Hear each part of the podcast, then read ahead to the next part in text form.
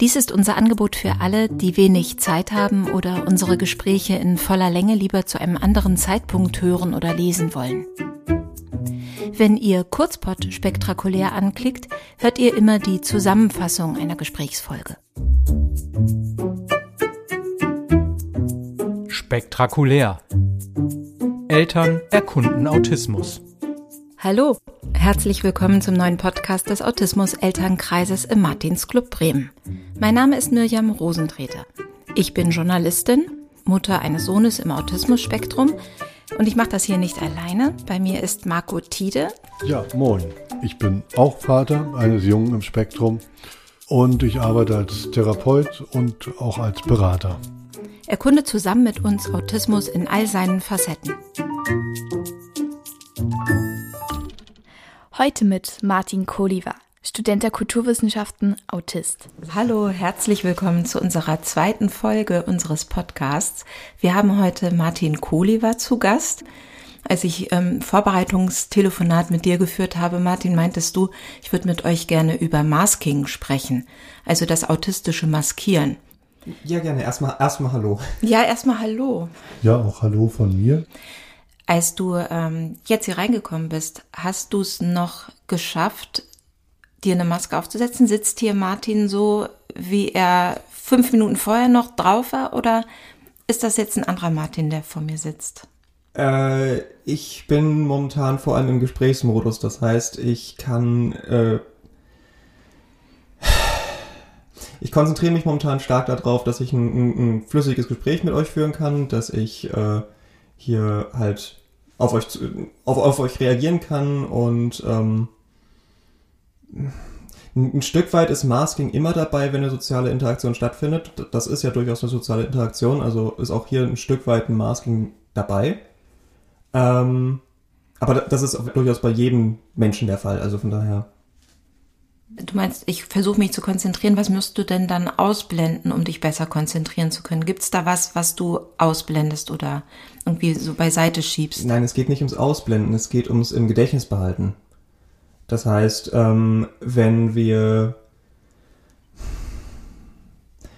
Genau das ist ja der Punkt. Ähm, wenn ich mit jemandem spreche, äh, dann maske ich, indem ich versuche, mir im Gedächtnis zu behalten, was erwartet diese andere Person von mir, in was für einer Situation befinde ich mich, was ist das Thema der Unterhaltung, wie sollte ich mich ver äh, verhalten, ist es wichtig, Augenkontakt zu halten, ist es wichtig, irgendwelche anderen sozialen Normen zu treffen oder ähnliches.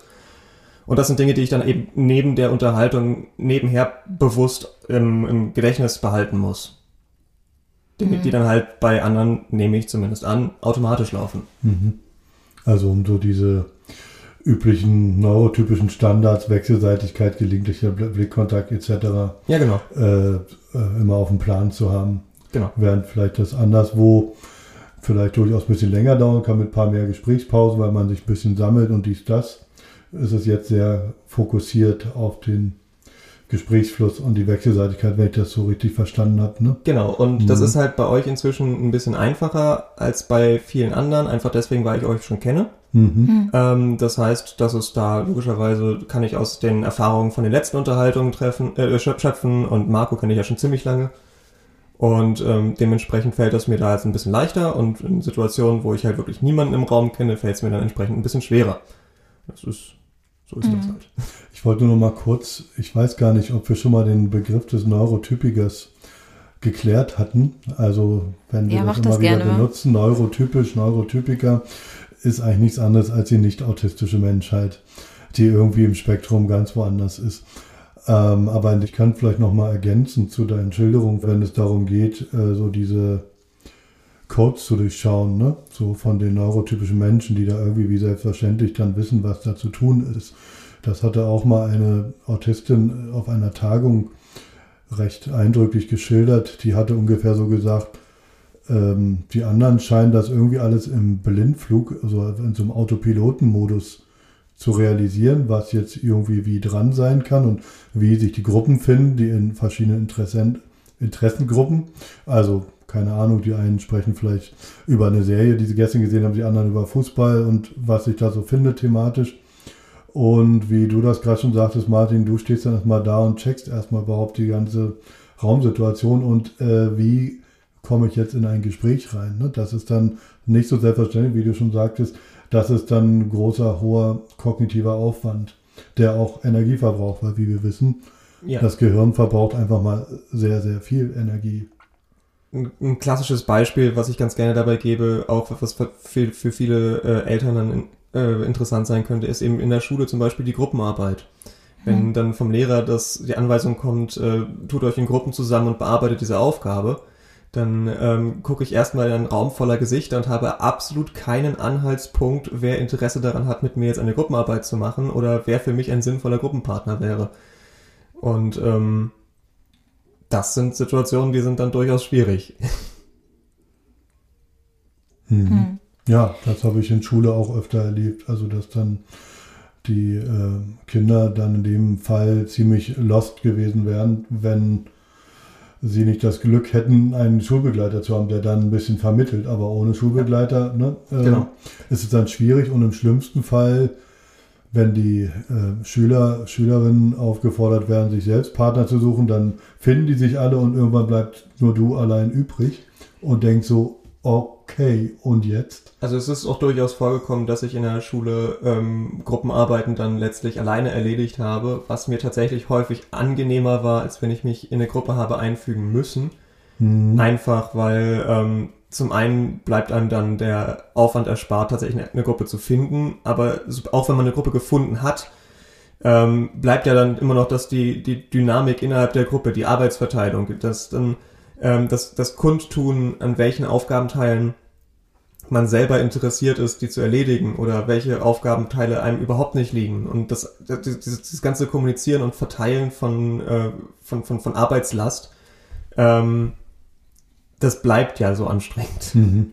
Oder ja. eben im anderen Fall, was ich auch schon mal von äh, jugendlichen Klienten gehört habe, die dann über Gruppenarbeiten berichteten, dass sie lieber alles selbst gemacht haben, weil die anderen ja nicht strukturiert waren, er ja, oder einfach dann besser die, die, Kontrolle behielt. Genau, behielt oder, oder, oder, die anderen Leute nicht die gleichen Standards haben mhm. oder ganz viele verschiedene andere Sachen. Und das ja, sind ja. alles Faktoren dabei, eben wo ähm, eine, eine Kommunikation mit den Gruppenmitgliedern notwendig ist, wo es notwendig ist, auf diese Leute zuzugehen. Und gerade wenn du das entweder diese Techniken noch nicht erlernt hast mhm. dafür, um das zu machen, oder du mit der Gruppe nicht vertraut bist, oder es tatsächlich einfach es kann ja auch sein, dass einfach von der Persönlichkeit her nochmal Probleme dazukommen. Und das erschwert es dann halt nochmal weiter. Und ähm, das, das kann schon eine echte Herausforderung sein. Ja, total. Als ich dich gefragt habe, was wäre denn so dein Herzensthema, über das du aktuell gerne mit uns sprechen würdest, kam sofort Masking. Wieso ist das für dich so wichtig? Es ist für mich erstens wichtig, weil es das wichtigste Thema für die Außenwahrnehmung von Autisten ist. Das heißt, ein Neurotypiker, der mit einem Autisten kommuniziert, kommuniziert als erstes mit der, ja, mit dem Masking dieser, dieses Autisten. Das, und das zu verstehen, ist erstmal ein ganz, ganz wichtiges Thema, ganz, ganz wichtiger Punkt. Ähm, es geht nicht darum, dass du tatsächlich eine, eine, eine Maske trägst, wie ein Kleidungsstück oder ähnliches, und du hast auch keinen, ähm, kein, kein, kein Repertoire an äh, Maskierungen, sondern es geht darum, dass du ähm, mit Hilfe von Masking fügst du dich in eine Gesellschaft ein. Das heißt, du ähm, passt als Person nicht direkt in diese Gruppe rein, also verstellst du dich ein bisschen im, ja, es ist schwierig besser zu erklären, als du verstellst dich tatsächlich ein bisschen und versuchst damit dich besser in die Gruppe einzufügen. Das mhm. heißt, ich bin hinterher erschöpfter. Das heißt, ich bin, äh, ich bin mir relativ sicher, dass wenn ich, wenn wir jetzt uns hier fertig unterhalten haben und ich nachher nach Hause fahre, dann ist das Erste, was ich tun werde, ist, ich werde zu Hause in irgendeinen Sessel fallen und werde erstmal ähm, eine Viertelstunde Gemüse sein oder so. Mhm. Für dich ist es immer noch eine Erschöpfung, die du ganz gut ausgleichen kannst, so höre ich das. Und im Extremfall ist das für manche Leute dann eine Erschöpfung, die äh, irgendwann nicht mehr aufhört und dann irgendwann auch in einer Art Erschöpfungsdepression münden kann. Genau, also, kann, zu vielfältigen Problemen äh, führt, die dann äh, im, im, im, Fachdeutsch als Komorbiditäten bezeichnet werden oder als Begleitkrankheiten. Ja. Also man kann sich durchaus auch ins Burnout maskieren. Ja, ja. Und das ist eben nämlich die ich sag mal, tragische Seite der Medaille des Maskings, weil das Masking hat einen bestimmten Sinn und er sollte aber nicht eben den Preis haben, dass Mensch deswegen äh, erschöpft in irgendwelche ähm, Begleiterkrankungen fällt.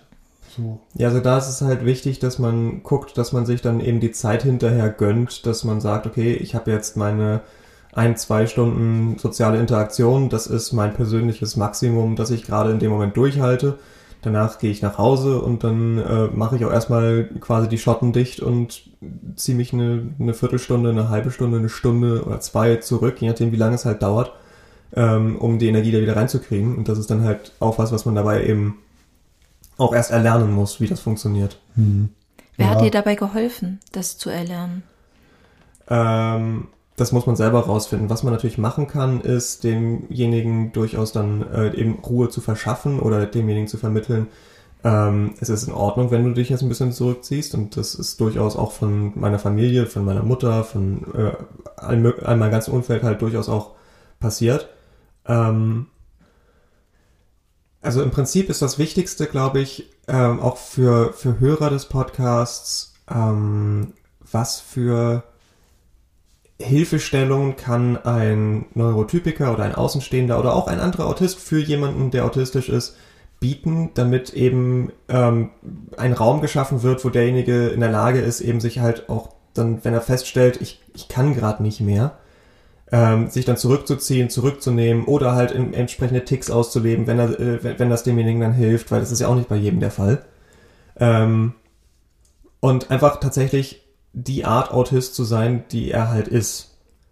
Und ähm, wo es halt einfach tatsächlich am sinnvollsten ist, äh, denjenigen einfach dann mit seinen Macken und Ticks und äh, zu akzeptieren und das halt so anzunehmen, dass derjenige, ja, der, der, der, der, macht das, weil es halt ihm gut tut. Hm. Und das eben nicht als Provokation aufzufassen, genau. weil es vielleicht auch manchmal Bedürfnis sein kann, bestimmte Wörter zu wiederholen, die man sagt. So, ne? Oder eben auch ähm, Brüche mit sozialen Normen auch mal zu akzeptieren. Sowas wie eben dieser Klassiker, dieses, dieses in die Augen gucken, was halt häufig eben nicht gemacht wird. Oder was eben auch zum Beispiel unter Stress wirklich, wirklich, wirklich unangenehm sein kann. Ähm, ich erinnere mich zum Beispiel, ich habe eine Situation mit meinem ehemaligen Schulleiter gehabt, der ähm, damit überhaupt nicht klargekommen ist, dass er mit mir gesprochen hat und ich ihm dabei nicht in die Augen geguckt habe, was darin eskaliert ist, dass er mich dann letzten, letzten Endes angebrüllt hat, ich solle ihm bitte in die Augen gucken und dass es, äh, das, das, das, ich habe mich massiv überfordert und mir ist es halt wichtig, dass ähm, gerade bei diesem Thema eben da rausgenommen wird, dass es eben nicht zu solchen Situationen kommt. Hm.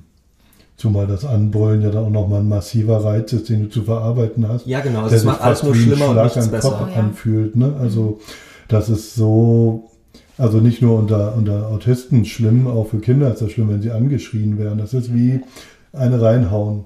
Im Prinzip ja. Ja. Dann bist du, weil, weil das einfach auch Dinge sind, die in dein Schema quasi nicht drin sind, nicht reinpassen und äh, die, der Versuch, die dann spontan so zu integrieren, dass du damit trotzdem klarkommst, das, das kann richtig anstrengend sein. Ja, und dann bestenfalls dem ähm, Gesprächspartner, der, der äh, nicht im Spektrum ist, zu signalisieren oder umgekehrt, der könnte signalisieren, oh, ich sehe gerade, du bist irritiert, du bist gerade raus, brauchst du Zeit. Wäre schön, wenn das passiert. Ja. Mhm. Martin, schön, dass du heute da warst. Ähm, ich wünsche dir bei deinem Studium der Kulturwissenschaften ähm, allen Erfolg, den du dir wünschst. Vielen Dank. Ja, ich sage auch Tschüss und setze jetzt nicht noch was nach. Dann vielen Dank für heute und ich freue mich auf unseren nächsten Podcast zusammen. Tschüss. Tschüss. Tschüss.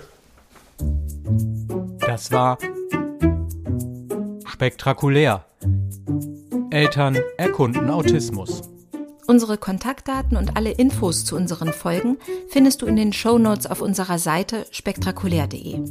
Der Podcast aus dem Martinsclub Bremen. Gefördert durch die Aktion Mensch.